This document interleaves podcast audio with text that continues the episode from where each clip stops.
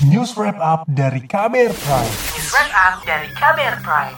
Pernikahan anak meningkat 300 persen di tahun 2020 dibandingkan tahun sebelumnya. Padahal anak dapat mengalami dampak buruk dari pernikahan, seperti kemiskinan karena belum memiliki kesiapan yang cukup. Kampanye pencegahan pernikahan anak terus dibunyikan, salah satunya melalui pendewasaan persepsi perkawinan yang dipahami orang tua. Simak laporan KBR yang disusun jurnalis Siti Sadida Hafsyah. Selama pandemi COVID-19, angka pernikahan anak meningkat 300 persen. Jika pada 2019 lalu tercatat sebanyak 23 ribuan kasus angka perkawinan anak, di 2020 melonjak menjadi lebih dari 64 ribuan kasus.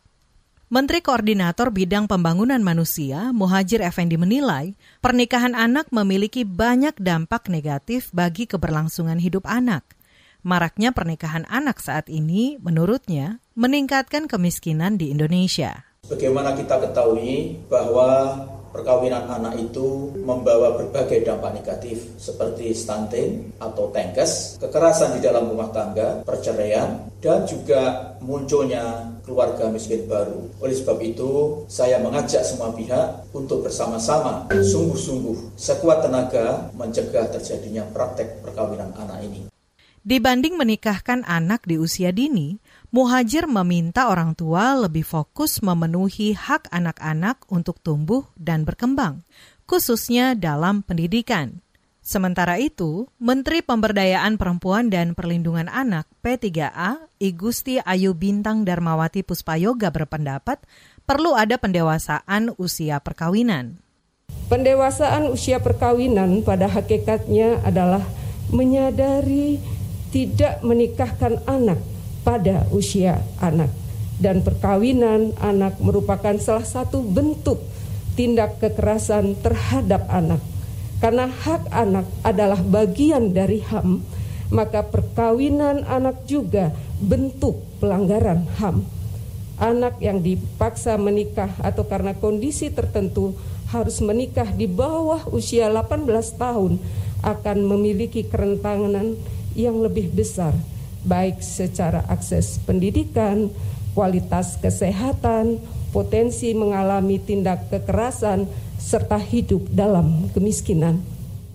Bintang sendiri menyebut pemerintah telah menargetkan penurunan angka perkawinan anak dari 11,21 persen tahun 2018 menjadi 8,7 persen pada akhir tahun 2024. Hingga kini, Kemen P3A bersinergi dengan 17 kementerian dan lembaga lain untuk terus membunyikan kampanye pencegahan pernikahan anak. Ketua Majelis Ulama Indonesia MUI Bidang Perempuan, Remaja dan Keluarga PRK Amani Lubis menyebut pemerintah dan berbagai pihak termasuk orang tua harus memperbaiki paradigma di kalangan masyarakat, yaitu bahwa anak sudah boleh menikah jika sudah akil balik, seperti perempuan misalnya sudah mengalami haid. Sejak Ijtima Ulama di Padang Panjang tahun 2009 sudah dirumuskan bahwa perkawinan itu harus dilakukan setelah sinur rushd. Sinur adalah ketika usia sang pemuda dan pemudi mencapai kecakapan untuk menerima hak dan ketentuan ahliyatul ada wal wujub jadi dia sudah tahu hak dan kewajibannya, maka dia dinyatakan dewasa. Ketua Lentera Anak, Lisda Sundari berpendapat, orang berusia lebih dari 20 tahun biasanya lebih siap membina rumah tangga dibandingkan usia sebelum itu. Usia minimal saya setuju gitu kan, usia minimal dia bukan lagi anak-anak minimal 19 tahun, tapi akan lebih baik lagi kalau dia katakanlah dia harus kuliah, dia harus sekolah, atau dia harus kursus dan lain sebagainya. Setelah lulus SMA, dia perlu waktu 2-3 tahun nah, setelah itu untuk pengembangan dirinya, untuk pendidikannya, untuk pengembangan wawasannya. Jadi ideal itu menurut siapa gitu kan, tapi kalau kita merujuk dari uh, empiris ya, dari pengalaman ya di atas 20, 21, 22, 23. Lisda menekankan, pernikahan anak cenderung menghambat kesempatan anak untuk mengembangkan diri, terutama di bidang pendidikan orang tua harus memahami, selain berpengaruh pada karir dan pendapatan, pendidikan juga penting untuk membangun pola asuh lebih baik terhadap keturunan selanjutnya.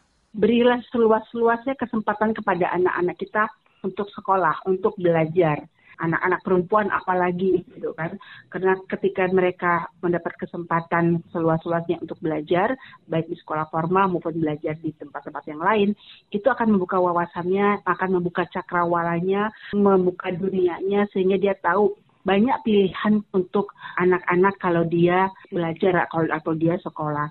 Laporan ini disusun Siti Sadida. Saya Aika Renata. Kamu baru saja mendengarkan news wrap up dari Kabel Prime. Dengarkan terus kbrprime.id, podcast for curious minds.